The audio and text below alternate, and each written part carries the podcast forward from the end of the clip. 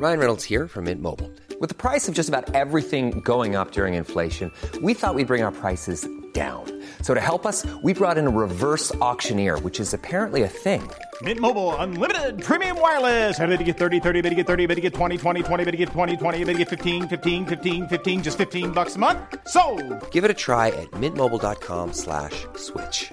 $45 upfront for three months plus taxes and fees. Promo for new customers for limited time. Unlimited more than 40 gigabytes per month. Slows. Full terms at mintmobile.com.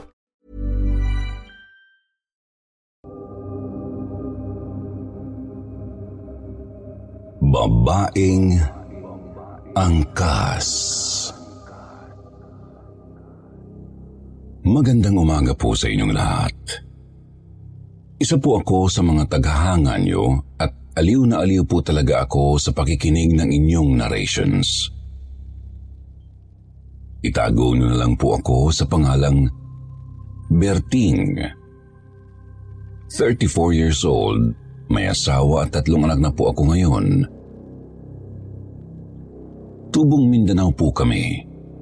Sa probinsya ng Sultan Kudarat, City of Tacorong kami kasalukuyang naninirahan. Isa po akong Kristiyano. Simula ng pagkabata ko, hindi po talaga ako naniniwala sa mga aswang, multo o engkanto. Lumaki kasi akong may takot sa Diyos.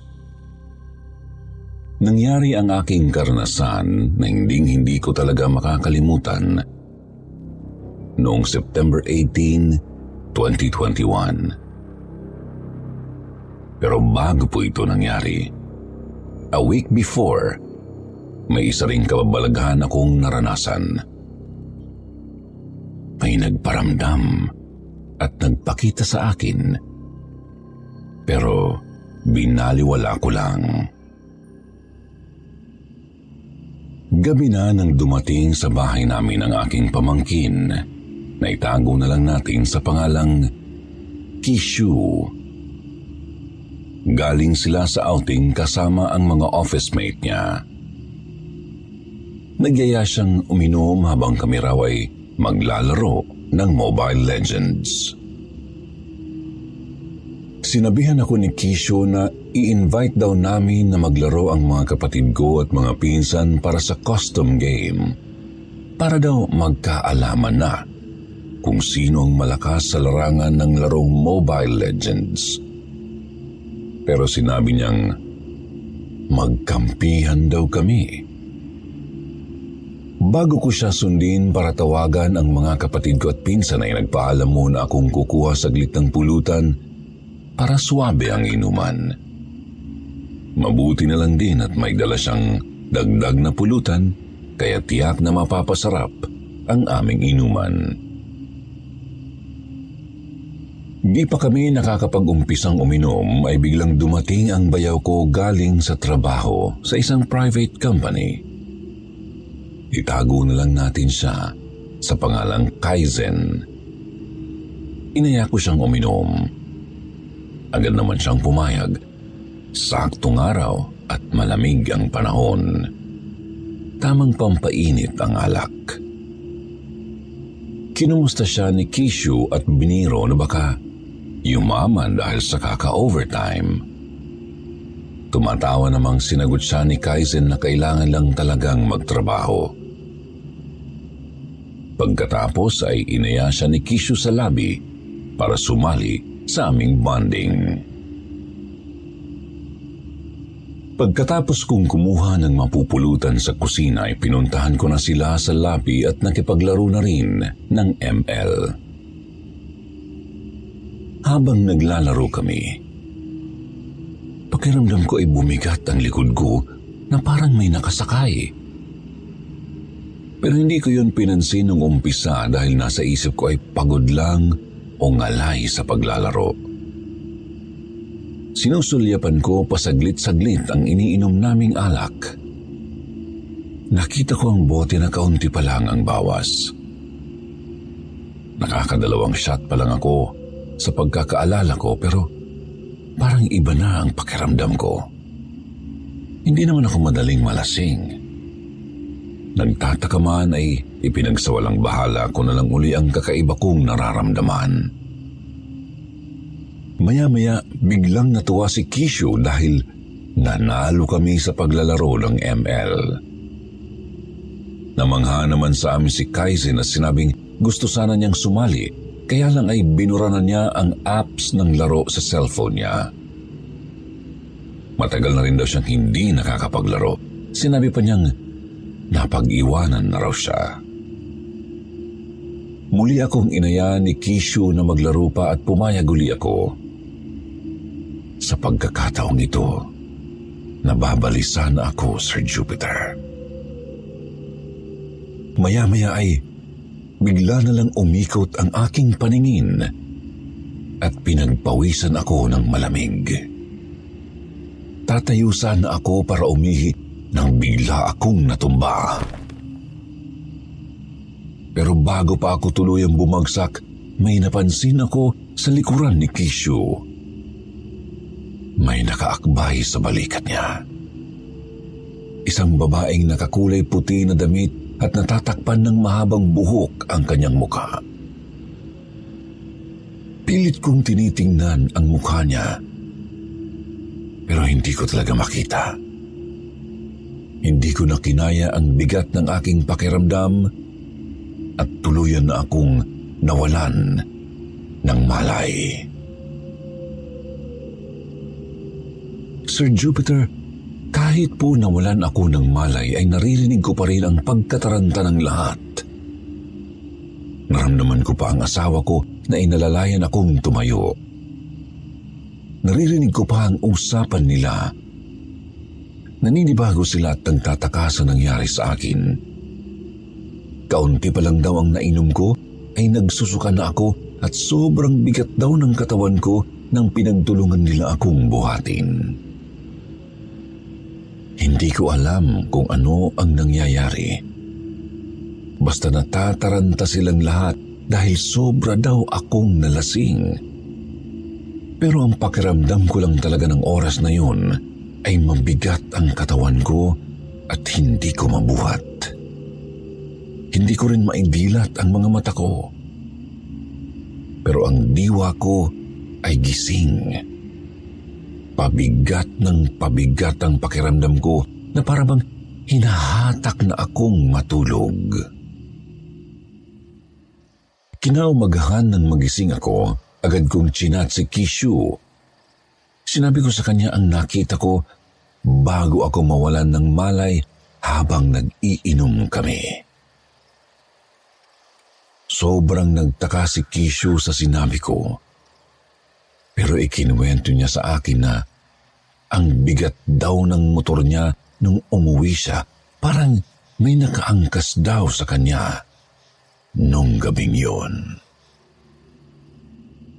Lumipas ang isang linggo, nagyaya naman ang pinsan kong si Trends sa bahay nila. Katulad ng nangyari, inuman habang naglalaro kami ng Mobile Legend. May kalayuan sa bahay namin ang lugar ni na Trends. Nagkumustahan kami ng magkita-kita. Maya-maya ay dumating na rin si Kishu. Mobile Legend agad ang ibinungad niya sa amin. Inaya niya agad kaming maglaro. Dumating din ng nakababata kong kapatid na si Gon na mahilig ding maglaro ng ML. Rank game ang gusto niyang laruin namin para daw makamythic kami. Di pa kami nakapag-uumpisa ng bonding ay kinuwento na ni Kishu ang nangyari sa akin noong ako ay natumba.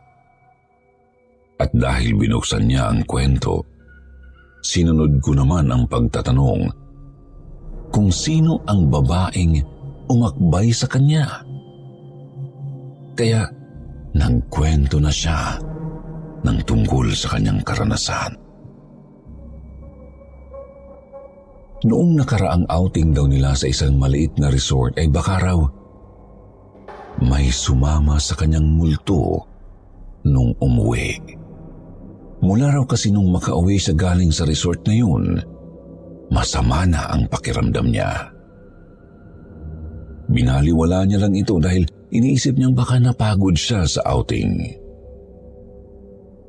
Agad siyang sinabihan ni Gon na huwag itong baliwalain. Magdasal daw siya bago matulog kahit paraw lasing. Nagtawanan pa kami sa sinabing yun ni Gon. Biniro rin kami ng kapatid ko na baka raw magkaugat ang baso dahil walang tumutungga. Masaya kaming nag-iinuman habang naglalaro. Hindi namin napansin ang oras. Alas 12 na pala ng gabi. Sobrang natuwa ako dahil nanalo na naman kami sa laro. Pagkatapos ng laro ay nagaya ng umuwi si Gon dahil medyo may tama na raw siya at inaantok na. Nagpaalam na rin na uuwi si Kisho. Biniro pa ako ni Trends na baka sa akin naman daw umangkas yung babae. Kaya sinagot ko siyang wala nang mas tatapang pa sa lasing na pogi. Tiyak iuuwi ko sa lodge ang babaeng multo. Nagtawanan kami at biniro ako ni Trends na isusumbong daw ako kay Mrs. Naghiwa-hiwalay na nga kaming umuwi. Bago pa ako makarating sa kanto papasok sa amin, biglang bumigat ang motor ko na parang may mabigat na sumakay sa likuran. Nakapagsalita ako bigla na, Hoy, ina mo, wag ako. Kala mo matatakot mo ako? Hindi po takot ang naramdaman ko nung una. Inis na inis po ako. Ang hirap kasing imaneho ng motor dahil kakaiba ang bigat na yun. Parang ayaw niyang paandarin ang motor ko. Pero ilang saglit pa, biglang lumamig ang pakiramdam ko katulad ng pakiramdam ko nung nakaraang ako'y natumba. Inihinto ko ang motor sa gilid ng kalsada. Bumaba ako at dinukot ang cellphone mula sa bulsa ko at kinuhanan ng larawan yung dinaanan ko. Pero hindi ko muna tiningnan ang nakuha kong picture. Sumakay na ako sa motor kasabay ng pagmumura ko para mawala ang takot. Takot na talaga ako ng oras na yon. Pero nagtapang-tapangan lang ako. Inisip ko kasi na kapag nagpadaig ako sa takot, Baka hindi ako makauwi ng bahay at hindi ko rin alam ang gagawin sa akin ng nakiangkas sa akin. Alam kong may angkas ako, Sir Jupiter. Kaya binalot na ako ng takot. Napansin ko ang dinadaanan ko, sobrang tahimik ng paligid. Nakakakilabot. Pag uwi ko sa bahay, Tiningnan ko na ang picture na kinunan ko. Nagulat ako sa nakita ko may kakaiba sa larawan. Sa mga nakikinig, eto po ang nakunan kong larawan. Kinilabutan ako sa nakita ko.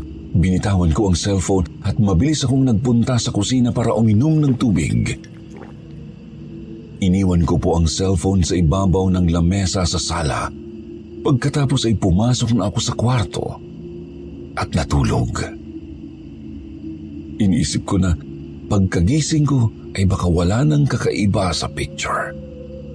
Baka namalikmata lang ako dahil nga nakainom. Kinaumagahan, tiningnan ko uli ang picture. Namutla ako dahil hindi ito nagbago. Ang ina... A lot can happen in three years, like a chatbot may be your new best friend. But what won't change? Needing health insurance. United Healthcare Tri Term Medical Plans, underwritten by Golden Rule Insurance Company, offer flexible, budget friendly coverage that lasts nearly three years in some states. Learn more at uh1.com. Ryan Reynolds here from Mint Mobile. With the price of just about everything going up during inflation, we thought we'd bring our prices down. So to help us, we brought in a reverse auctioneer, which is apparently a thing. Mint Mobile unlimited premium wireless. Ready to get 30, 30, bit to get 30, bit to get 20, 20, 20, bit to get 20, 20, bit to get 15, 15, 15, 15 just 15 bucks a month. So, Give it a try at mintmobile.com slash switch. $45 upfront for three months plus taxes and fees. Promo for new customers for limited time. Unlimited more than 40 gigabytes per month. Slows. Full terms at mintmobile.com. Akala kong malikmata. Totoo talaga. Hindi ko po alam kung bakit nangyari sa akin ito. Sa mga nakikinig, baka po may alam kayo. Hindi kaya unti-unting bumubukas ang third eye ko? Sana naman ay hindi. Marami pong salamat sa pagbasa ng aking kwento. Asahan niyong magpapadala ako ulit ng kwentong kababalaghan. Mabuhay po kayo at more subscriber sa napakagandang content ng channel ninyo.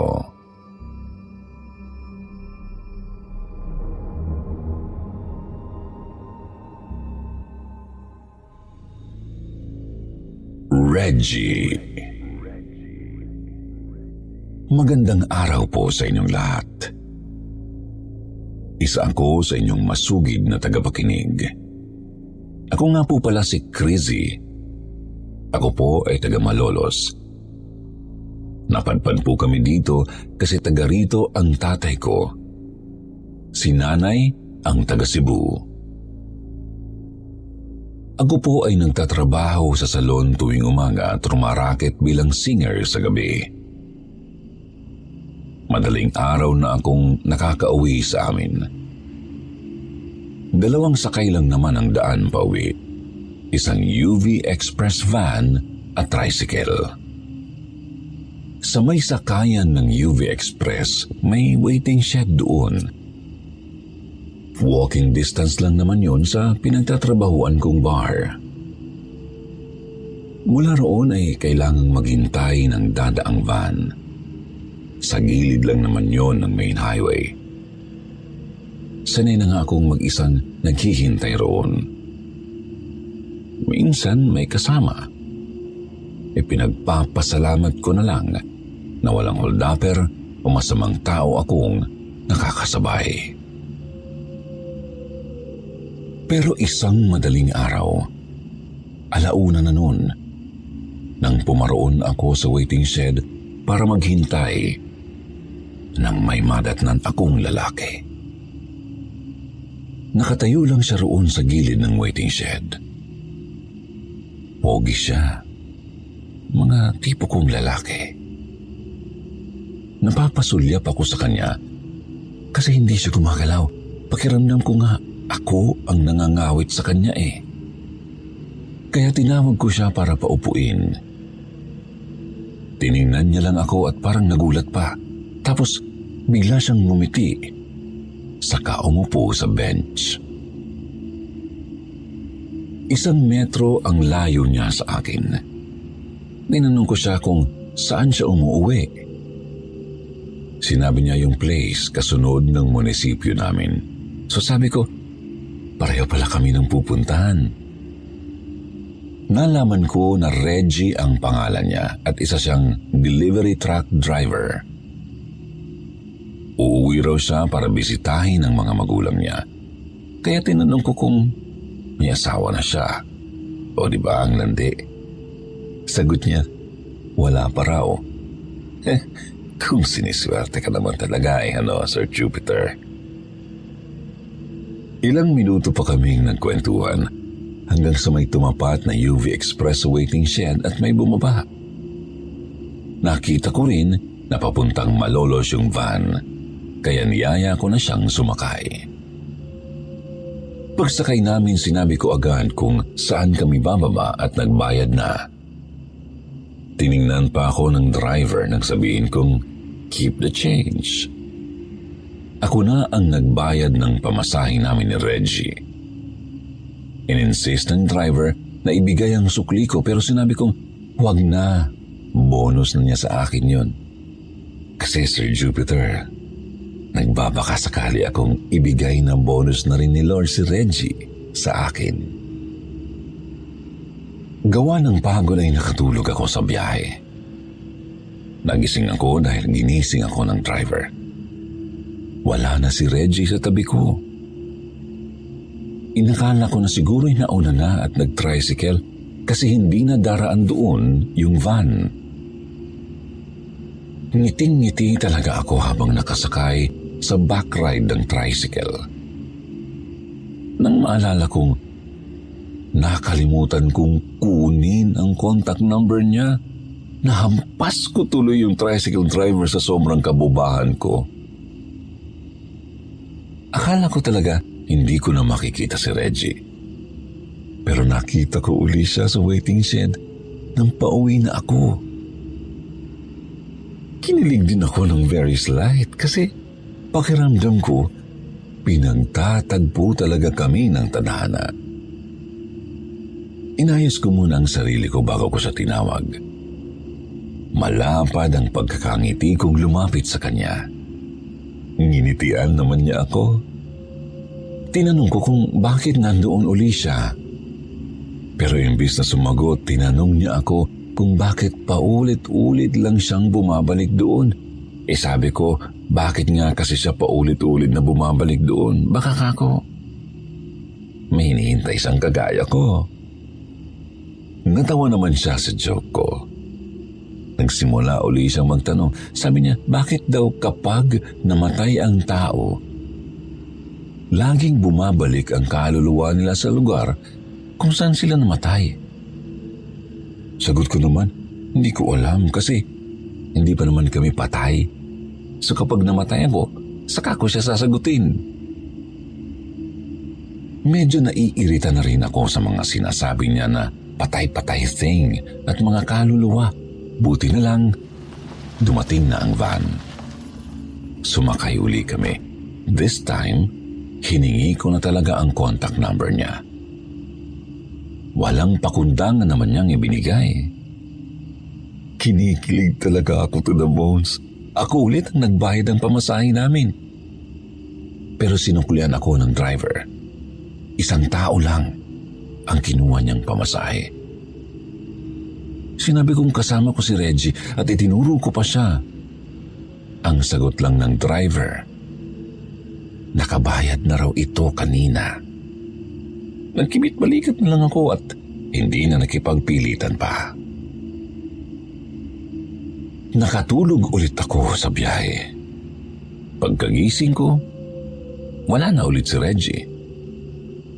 Doon ako nagtaka, Sir Jupiter, kasi hindi pa man kami nakakarating sa sakayan ng tricycle, ay wala na siya sa loob ng van. Sinubukan kong tawagan ang ibinigay niyang numero, pero cannot be reached. Baka low battery kaya sabi ko sa sarili ko, na bukas ko na lang siya tatawagan. Total, day off ko naman. Buong magdamag kong inisip kung bumaba ba siya ng van o may nakalimutan o may binalikan kaya wala siya paggising ko. Hindi ko talaga makuha ang sagot maliban sa nauuwi ito sa katatakutan. Naisip ko tuloy na multo si Reggie Maisip ko palang kinikilabutan na ako hanggang sa nakatulugan ko na. Tanghali na ako nagising. Imbis na kumain ay una kong tinawagan ang cellphone number ni Reggie pero reached pa rin ito.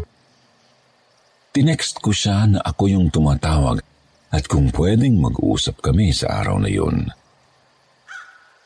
Naghintay ako ng reply niya hanggang hapon pero wala. Kaya napagdesisyonan kong pumunta na lang sa waiting shed. Pagkarating ko roon, hindi ko siya nakita.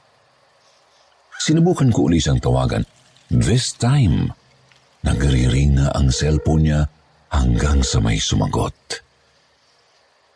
Babae. Tinatanong niya kung sino ako sabi ko kaibigan ako ni Reggie at tinanong din kung ayos lang ba siya. Hindi ko inaasahan ang naging sagot ng babae.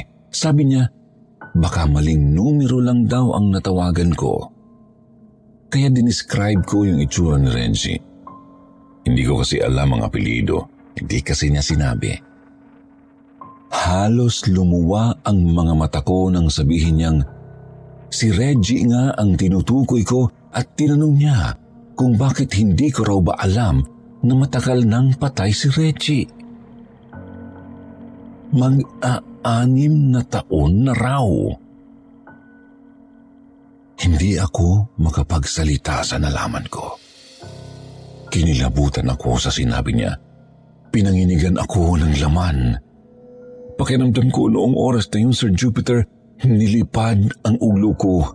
Nawalan ng puwersa ang mga tuhod ko at napasalampak sa semento. Inalayan naman ako ng mga taong nasa waiting shed. Tinatanong nila kung bakit ako namumutla.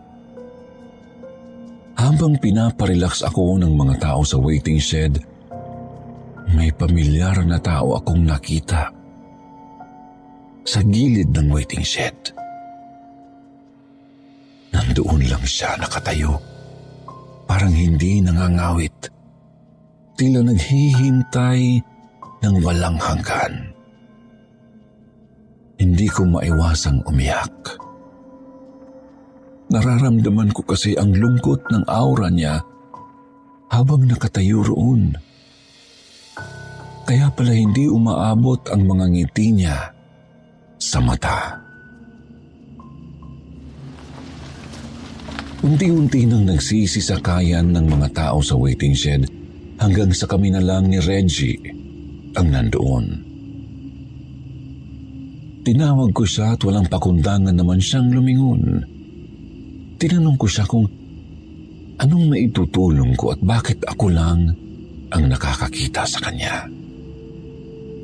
Hindi rin daw niya alam kung ano ang maitutulong ko. Kung bakit ko siya nakikita at dahil ako raw ang isinalba niya noong araw na namatay siya.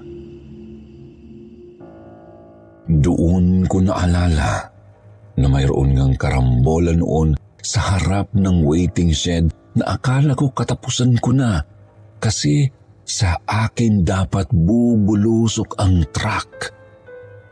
Pero may tumulak sa akin na lalaking kasama ko ring naghihintay noon sa waiting shed. Hindi ko alam na si Reggie pala yun. Reginaldo, yun ang tunay niyang pangalan. Hindi ko na siya matandaan, Sir Jupiter, pero siya talaga yun. Ang superhero ng buhay ko. Paliwanag ng doktor na napagkonsultahan ko ay kaya hindi ko na maalala ang mukha niya kasi binura ng utak ko. Naging mahirap din talaga sa akin yung recovery phase kasi palagi kong napapanaginipan na namatay ako. Simula noon, hindi ko na nakikita si Reggie. Ipinagtitiri ko siya lagi ng kandila tuwing umuwi ako. Naway, nasa mabuti na siyang lagay. Laking pasasalamat ko sa kanya kasi buhay pa ako hanggang ngayon. Marami pong salamat sa inyong pakikinig.